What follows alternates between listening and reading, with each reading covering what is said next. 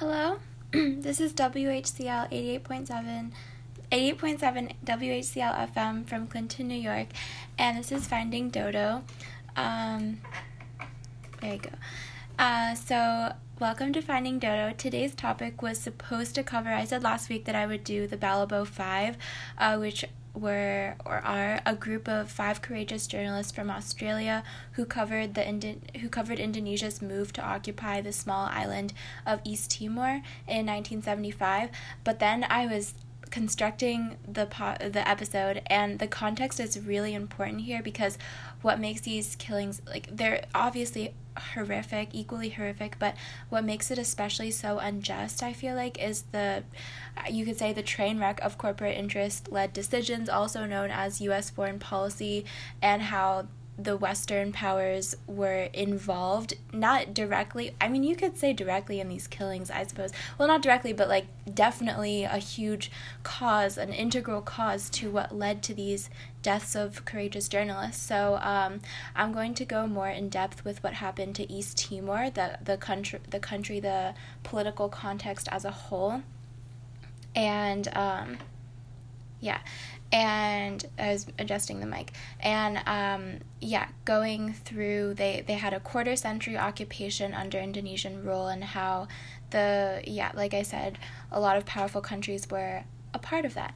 So, uh, first, I'm going to go into a little bit about just the country of East Timor in general. I think it's so sad that most Americans, including myself, before I watched the documentary Manufacturing Consent, um, it was never ever brought up in history books or anything like that. Uh, I think it's really sad that most Americans have no clue what or where East Timor is, and we owe it to the Timorese people. I feel like the decency of knowing who they are and their history, especially since we had such a huge hand in it in the 20th century.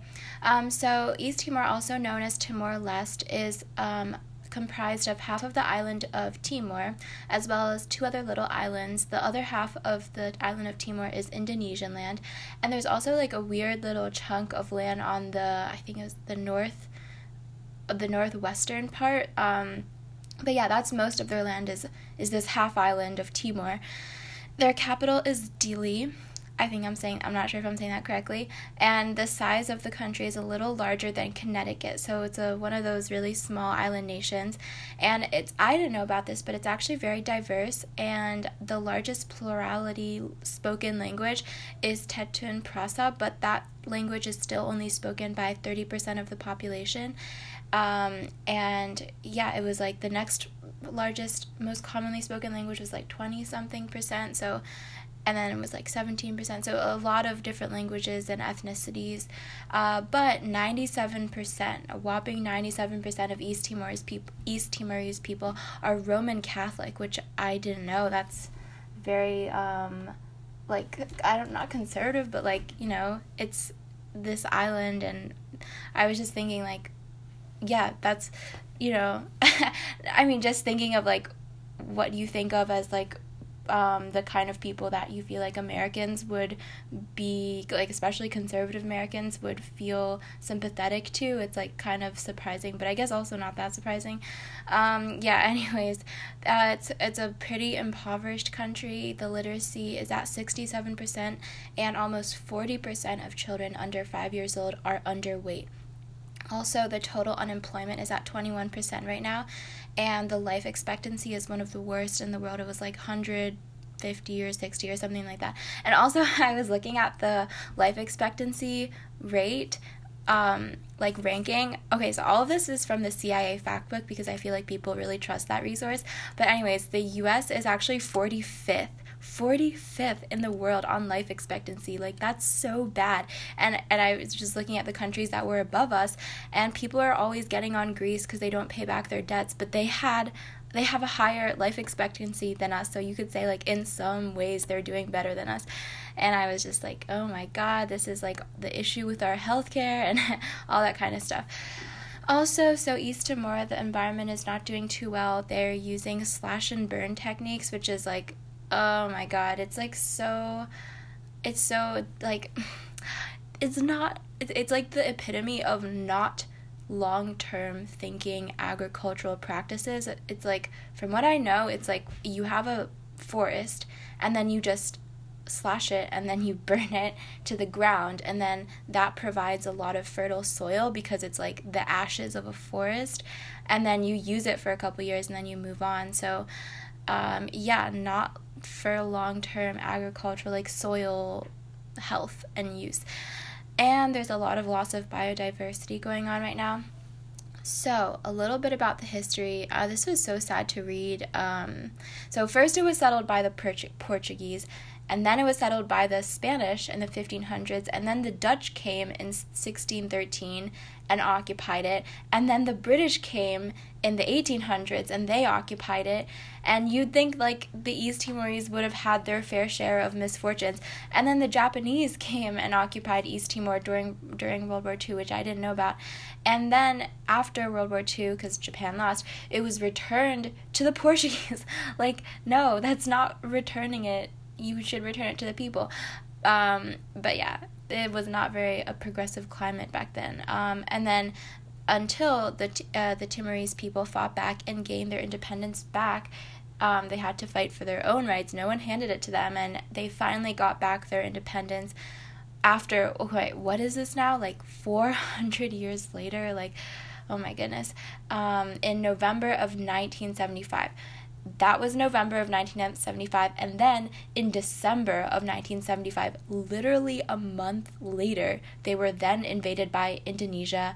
And in 1976, Indonesia declared it their own. So this is just centuries upon centuries of systematic oppression by European and then one East Asian country. Um, yeah, it's a. Oh, there's a sound. That's like a police car or something. Um, yeah. But anyways uh yeah centuries upon centuries of oppression and uh it's like you would think that they so they finally got their independence. I'm not sure okay i don't want to skip around too much but they finally got their independence in like i think 2001 or 2002 i think there was a referendum in 2001 then they got it in 2002 and like and then you just like read about how all these same countries then went around and backstabbed this country to exploit their resources. So it's not over at all today. Even after centuries of occupation all these so-called democratic democracy loving or human rights loving countries are not supporting this country that they've really wronged. Um, even though like you have a chance to make reparations now it's not it is too late, but it's at the same time better late than never. Um, and it's still really not being done. And and like I said, this stuff I was reading like the history on uh, Encyclopedia Britannica and those kind of mainstream sites, and they don't mention once about um, even.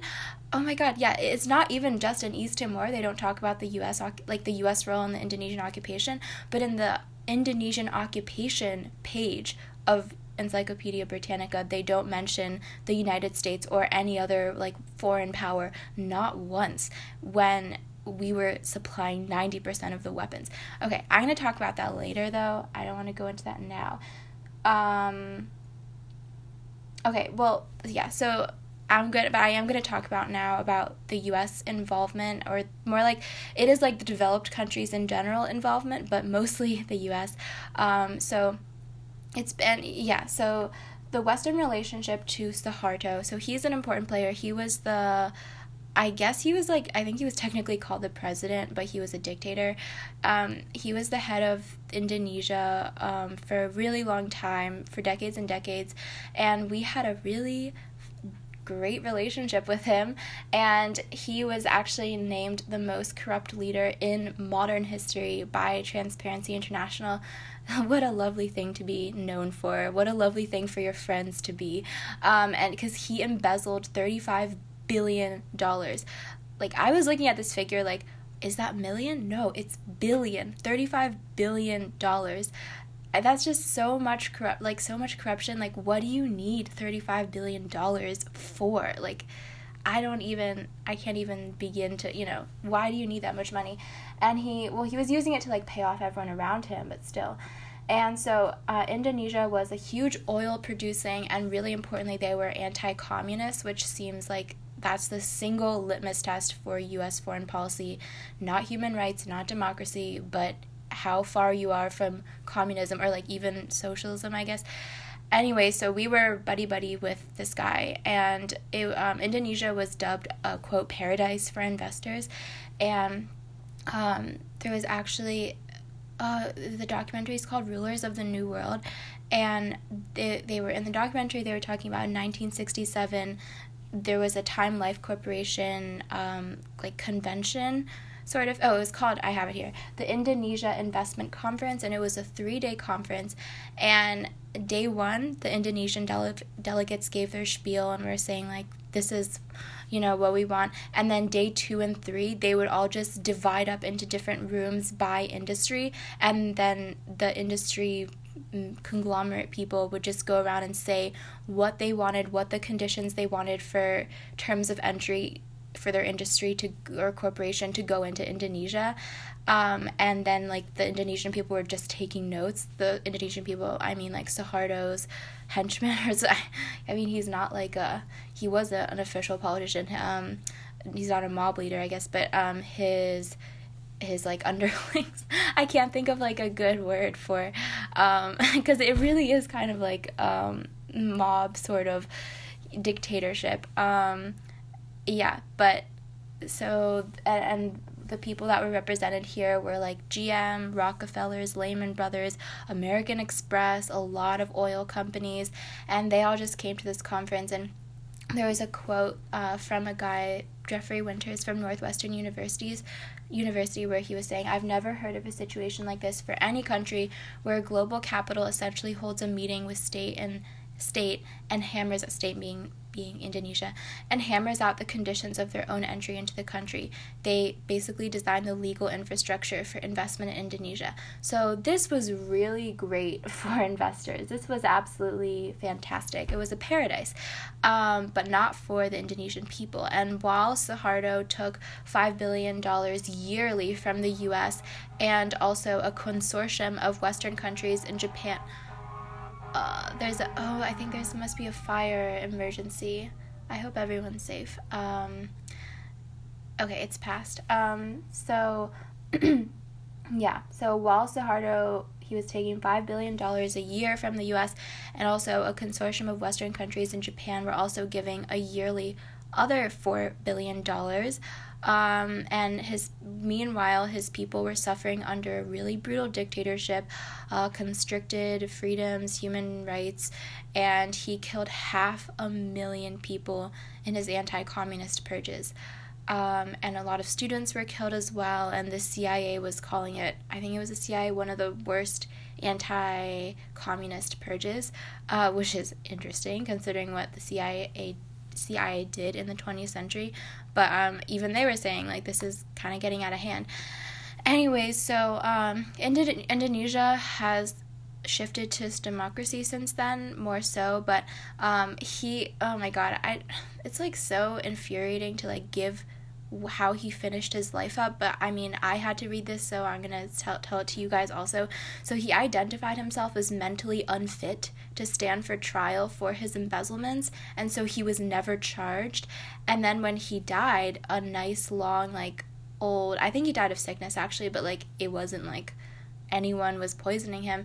Um, he was given a nice formal state funeral with full honors like military honors. Oh yeah because he, he was like a military he was a he was a military guy before ah classic military coup. Um and he was lauded by the sitting president who said like oh he's like indonesia's uh, best son or something like that. So he he died he lived a nice like corrupt life and then retired he so he i mean i could go into that might be a whole other episode is like how he had to step down from power but he lived a nice life after he stepped down from power and then he was still applauded in death so this guy is just really mm, mm. Um, but yeah, basically this mass scale. So the reason why I went I went really in depth into Suharto is because he was obviously really good for US corporate interests and we didn't care about his human rights record. And so this mass scale murder guy was like our best friend in the region, our geopolitical ally, you could say. And we would support Suharto in whatever he did um, as long as he kept Indonesia fine and dandy for our corporate interests. And he decided to go ahead with a genocide. And I mean, Mark, this has been labeled clearly as a genocide, I think, in the Yale Studies program as well. And just from the number of people that died, I mean, it's it's no secret really, even though it kind of is because it's not really widely discussed. But um, yeah, so Indonesia invaded East Timor. Um, oh yeah, in case it wasn't clear, the the genocide was the East Timorese genocide, and um, yeah, eventually. So, oh, did I say? So I I think I'm gonna make this a. Oh, I think I did say this already, but I'm gonna make this a two part. Um, I'm gonna talk about the context in this in this week, and then I'm gonna talk about like the actual Balibo Five next week. Um, yeah, okay, I didn't say that at the beginning of the show. But, anyways, yeah, today is like more about the occupation and the political context of um, the East Timorese genocide. So, they invaded East Timor because East Timor had a lot of gas and oil. Oh, what other reason would they invade? And then, um, and yeah, again, like this country, East Timor had just undergone like over 400, like, yeah, that's a long time, 400 years of um, of oppression and they'd finally fought for their independence and they're like i don't know what they were thinking but like they could have been thinking like oh this world is becoming more progressive like imperialism is less overtly in fashion. So you know like we got our independence. Yes good for us. And then a month later like not even a year like just a month later they were invaded by their neighboring country backed by the world's global superpower, the United States. And so the US not only stood by and actively aided this genocide, um, yeah, and I here I wrote down like one of my favorite quotes by Noam Chomsky, which is everyone's worried about stopping terrorism. Well, there's a really easy way to do that. Stop participating in it. And yeah, like we I remember reading in like Samantha Power she wrote a really famous book uh, I think it was Problem from Hell and and it's like she de- she dedicates one line to East Timor and says like oh the US turned a blind eye. No the US did not turn a blind eye. So let me read the facts right here. 90% of the invasion was done with US equipment 90% of the weapons. The National Security Council complied com- oh my god, the National Security Council compiled a report with a quote weapon by weapon description on how our arms were being illegally used by the Indonesian military. Um, the weapon sales were we sold uh, weapon sales worth one billion dollars since the invasion. Um, Congress barred tried to bar U.S. training of the killers and torturers. Um, but the Clinton administration found ways to evade those laws, meaning like they were training um, those kinds of people and Washington, quote, discounted or suppressed credible reports of ongoing Indonesian atrocities from 1975 to 1983, turned a blind eye to the extensive use of U.S. weapons in East Timor, and through 1999 viewed the crisis in East Timor primarily as a distraction from its priority of maintaining close relations with the Indonesian government and armed forces. And where are these facts from? They are not from like this random banana source. They are from the National Archives. So you can look this up yourself in the National Archives. And um, yeah, especially about like the 90s when so Clinton was eventually the one that kind of called it off, but um, for the they were really only viewed it as like there was one like foreign policy analyst that was quoted in the Washington Post. I'm not sure if he meant said this like ironically, but he was like, um, "Oh, East Timor is just a bump, a little bump in the road to our relations with Indonesia and it's like, hmm, 200,000 lives. Is that really a little bump in the road? Like that kind of mass scale murder? But, anyways, um, so dismissed support. Oh yeah, and and so there were there were reports to the U.S. embassy in Jakarta in Indonesia that were like, this is really horrible stuff going on in East Timor, and they just kind of dismissed it. Um, so so there was plenty of there were plenty of chances to stop this um, and kind of take responsibility for it, but we didn't. And so I just want to go through. Oh, wow, this is a really long list. I didn't realize how long this list was. It's a list of people, famous people that were involved. Number one, Henry Kissinger. Um, So he was very heavily involved in this. He knew everything that was going on. And when the staff were kind of alerting him, like, oh, this stuff is going on in East Timor, he, quote, said, I'm assuming you're going to keep your mouth shut on this subject. Mm. Anyways, next person, Defense Secretary Cohen, quote, he said he said regarding like oh indonesia's like illegally trying to annex this poor island nation. And he said quote we don't want to take that responsibility away from them. Like uh, excuse me what responsibility? Like what about the right to self-determination of this east timorese people like that's not they are not the responsibility of indonesia even though indonesia is trying to make it that way um, yeah it doesn't really make sense and then u.s ambassador david newsom uh, requested that indonesia quote take no military action this is a quote from I think the National Archive resource that I was telling you guys about. Quote, take no military action until well after the president's departure from Jakarta. And so President Ford and Kissinger have a meeting with Suharto on the 6th, and then they leave that night. I think late at night their plane takes off, and December December 7th the invasion begins. So he really took that as like, oh, as soon as they leave, take no military action until the president's departure, it's like, oh, the, I don't see the plane in the horizon anymore. Okay, green light, let's go invade. Um, yeah, interesting. Um, and he said, oh yeah, he was. Oh wait, this is um.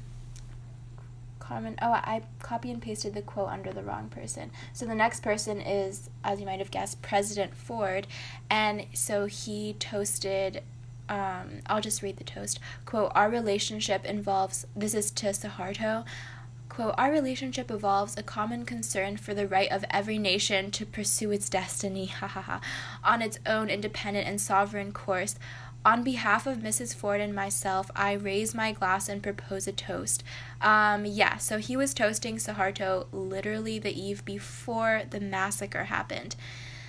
And next person, President Carter um, and he, I'm not sure how directly he involved. He was so 1977, the Carter administra- Carter administration blocked access to documents that said that at the I think it was like a meeting between President Ford that they quote went out of their way on the eve of the GOI move on Timor to assure Suharto of an understanding attitude by the U.S.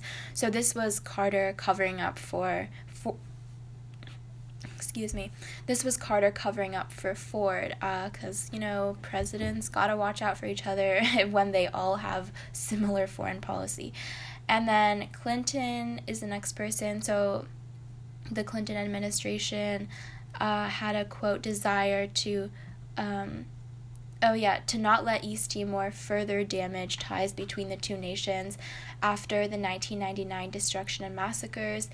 Um, and, and he kind of said stuff about like oh it's not good what's going on like we've ignored it which is not true we were supporting it that's different but he was like kind of saying oh east timor mm, the situation isn't good but um yeah he was really hard pressed to put an end to it he really that was like you can tell they really only cared about their relationship with um the paradise and investor paradise of indonesia and the last person, I saved this person for last, not because they're famous, but because um, the quote is just really interesting.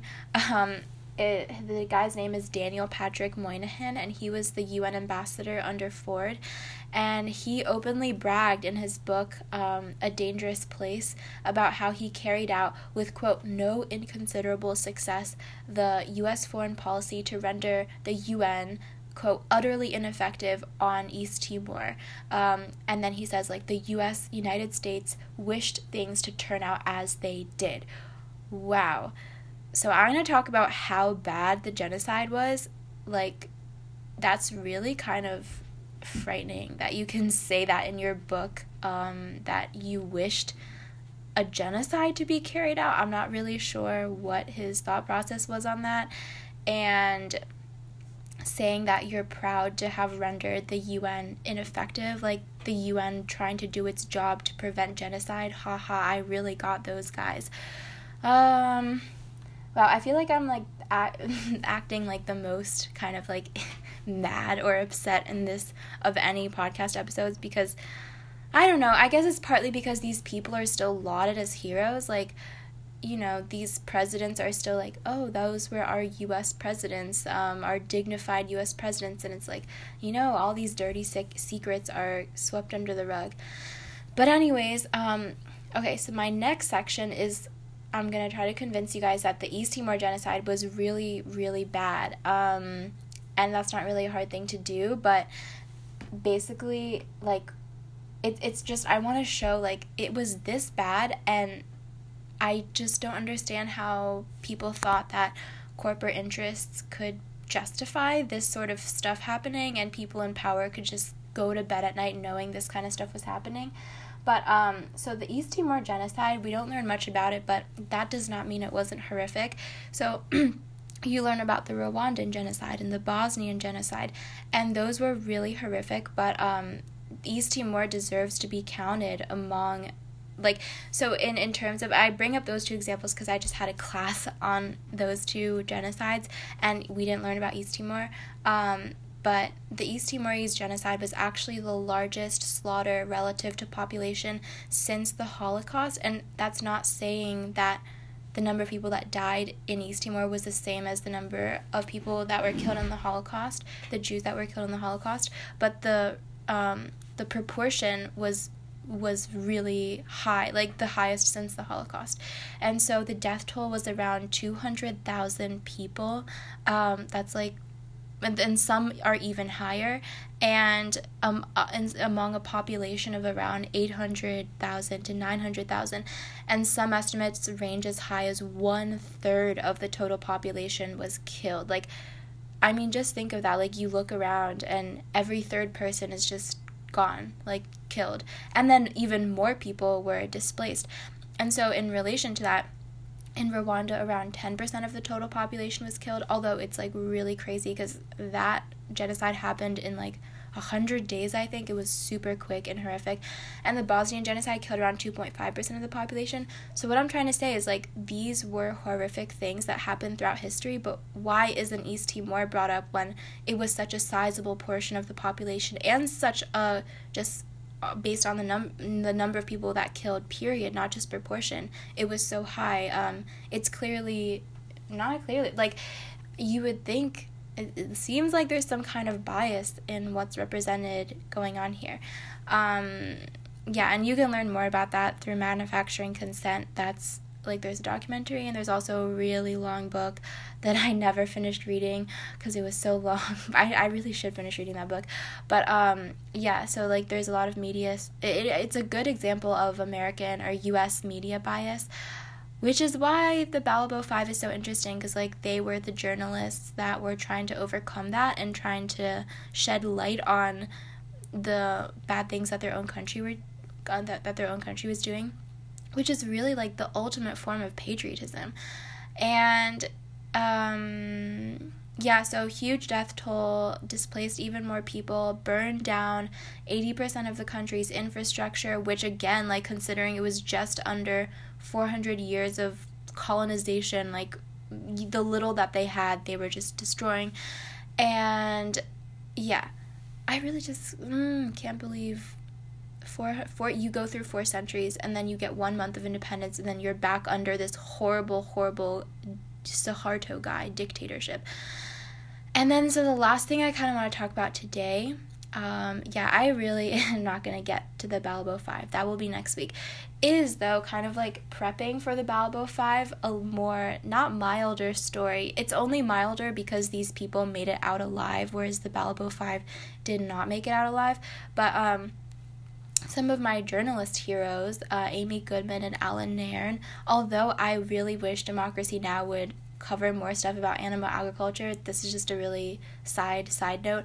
But um, yeah, they started, and I'm like, this is really important for if you care about climate change. Why aren't you talking about animal agriculture? They kind of started, but I'm hoping to see more of that. But anyways, other than that, I love Democracy Now! and um, and so this was, the, and the, I mean love is almost just like I really highly respect the work that they do, especially regarding East Timor. And um, they were there when okay okay i'm going to go back to the beginning so they were covering east timor because there was supposed to be a un delegation that was going to come to East Timor and kind of check things out. And obviously, Indonesia didn't like that because they were oppressing the people there. So then the trip was called off, um, and then tensions heightened in Dili, which was. Wait, I wrote Dili, and then here I wrote Dil. What is the capital? East Timor capital. I'm gonna look it up right now. Um, capital. Dili. Okay, I just wrote it wrong on the second time then. Okay. oh my god, I was like, I wanted to make sure I get the name right. Um, so the tensions were heightened in Dili at that point because they had prepared, so they were like, this was their big hope that the UN delegation was going to come and see how bad things were and something was going to change. Um, but then it got called off and this got people this got people really upset obviously and it culminated in a conflict where actually there was a clash between um, it was kind of a three-way between um, the independence activists and then the people that were like pro inclusion into the Indonesian like Indonesia I think as a last resort um, because you know it's like if you can't um, fight him than join him sort of or like they have had a better chance of getting more rights as a part of Indonesia. I don't know. So there was like that kind of faction on East Timor and then there was the Indonesian military and so the three were just kind of had this clash at I think it was at a church too. And then an independence activist Sebastião Gomes was shot. He was dragged out and shot by the Indonesian troops. And this was this sparked the largest sort of like uprising that happened during the occupation but also we don't really know that because they didn't allow media on there and we really only know about this because Amy Goodman and Allan Nairn were brave enough to they were they went to East Timor to cover the UN envoy which didn't go but they stayed there anyways to cover the situation and um Oh yeah, also I didn't know this. It was Amy Goodman, Allan Nairn, and a British cameraman named Christopher Wenner and he yeah he documented it but from the story it's like it sounds like only goodman and nairn were at the santa cruz massacre. But anyways i just wanted to throw out his, throw out his name so he gets recognition. Um, on this important important show i'm sure he needs recognition on dodo history. Um, but yeah and and so they stayed and they were gonna cover the um, the the mass or they didn't know it was going to be a massacre they were going to cover this the occupation. And this happened so yeah oh by the way this happened in 1991 so this is 16 years into the occupation. Um so a lot of probably like resentment frustration is piling up has been piling up. All, not to mention like i again i'm mentioning again the 400 years before that of occupation as well and um, so there was a memorial service for the guy who got shot, Gomes. And this was the moment where everyone had been just so fed up and they were it was a funeral procession but then people just came out of their houses and joined the funeral procession and they had prepared this really broke my heart like they had prepared banners and flags for the UN delegation and I just like it breaks my heart because I feel like the UN delegation would have come and seen them and still not done anything like it's really like they they were trapped. Like they were prisoners under this occupation on on a freaking island and they just like had no this was their one hope and they had prepared like flags and stuff for this and then the world abandoned them yet again and didn't even send the UN delegation. Thank goodness some brave journalists were here. But anyways, like they had they brought out the banners and flags that they had prepared for the UN delegation that never came and that flag saying like proclaiming their independence and their dignity. And what happened? So I this kind of it's kind of long, but I'm going to read what Amy Goodman said about the experience because it's it's like so it's best said in her own words. So she said, quote We knew the Indonesian military had committed many massacres in the past, but never in front of Western journalists. Allan suggested we walk to the front of the crowd, hoping that our presence could head off what looked like an impending attack. I put on my headphones, took out my tape recorder, um, and held up my microphone like a flag.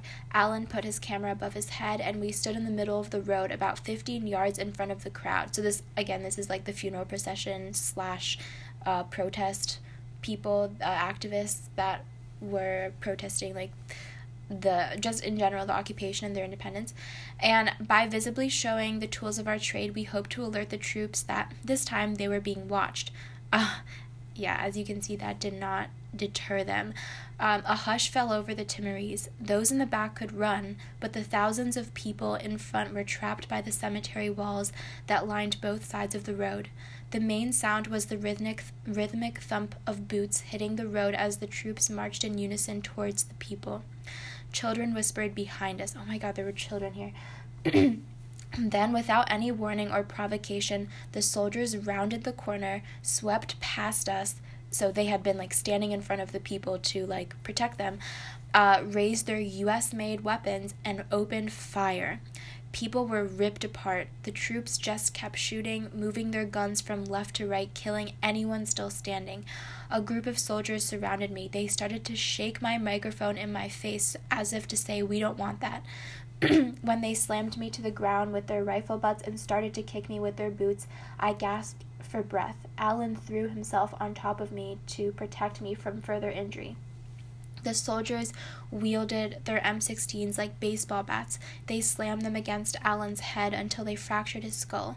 For a moment, Allan lay in the ground, in the road, in spasm, covered in blood, unable to move. Suddenly, about a dozen soldiers lined up like a firing squad. They put their guns to our heads and screamed, Politique, politique. They were accusing us of being involved in politics, uh, a crime clearly punishable by death. They also demanded Australia, Australia. We understood what was at stake with this question. In October, so okay, this is how it's like connected to the Balibo 5. In October 1975, Indonesian soldiers had executed five Australian based television journalists in an attempt to cover up a military incursion leading up to the December 7th, 1975 invasion of East Timor. On December 8th, so I'm not going to go into that because that, that's what I'm talking about next week. Um, but yeah, exa- almost exactly 16 years later after that incident of Australian journalists happened. As Allan and I lay on the ground surrounded by Indonesian soldiers, we shouted, No, we're from America. They had stripped us of our possessions, but I still had my passport. I threw it at them. When I regained my breath, I said again, We're from America, America. Finally, the soldiers lowered their guns from our heads. We think it was because we were from the same countries their weapons were from uh, they would have had to pay a price for killing us that they never had to pay for killing Timorese. At least 271 Timorese died that day in what became known as the Santa Cruz Massacre. Indonesian troops went on killing for, for, for days. It was not even one of the larger massacres in East Timor, and it wouldn't be the last. It was simply the first to be witnessed by outsiders. And this okay end quote so that was sorry that was long but um you can it's just like so moving because it's so heroic of her like putting your life at stake for people. It's it's so poignant like because it's the people that your country have helped to oppress but then you're there trying to give them a voice. And um yeah um that will always win my unending respect for the courage of Amy Goodman and Allan Nairn and like they're really like the ones going out there, real investigative journalism. And um this it just shows like the danger that everyone was in like and and oh oh I, I remember what I was gonna say is like this really caught everyone's in- attention because they actually had footage of just like the Ind- Indonesian soldiers just shooting indiscriminately at people at a funeral procession and everyone started to kind of like pay attention because this because of this Santa Cruz massacre. And this was in 1991 they wouldn't gain their independence for another 10 years or so. But I I guess like it's it might have been like the beginning of the end. Um so yeah, but what she was kind of referencing was like those Australian journalists, and because so like as you might have guessed, Australia is really close to East Timor compared to the other Western countries, and so the act like there was a lot. There's actually like a, a kind of like a, a a group a solidified solidified group of people in Australia that are Australian that are really committed to this issue of East Timor, and um, yeah, there's and there's some that are still alive today, but yeah, next week I'll be talking about the five that decided to take on what their country was doing, and um, and got killed for it. Um, really, just like gave their lives up a for journalism, B for human rights, and like I don't know, C just like for doing standing up for the vulnerable people of the world and trying to give them a voice. So yeah,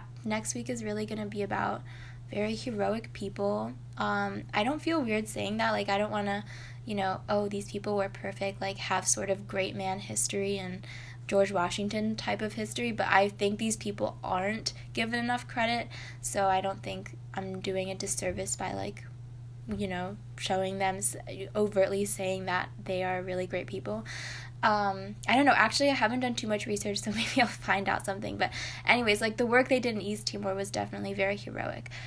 So, um, yeah, that's it for this week. Thanks for listening to this all this really depressing stuff about East Timor and U.S. foreign policy. Um, but yeah, tune in next week to hear more and learn more about um, to learn more about this issue.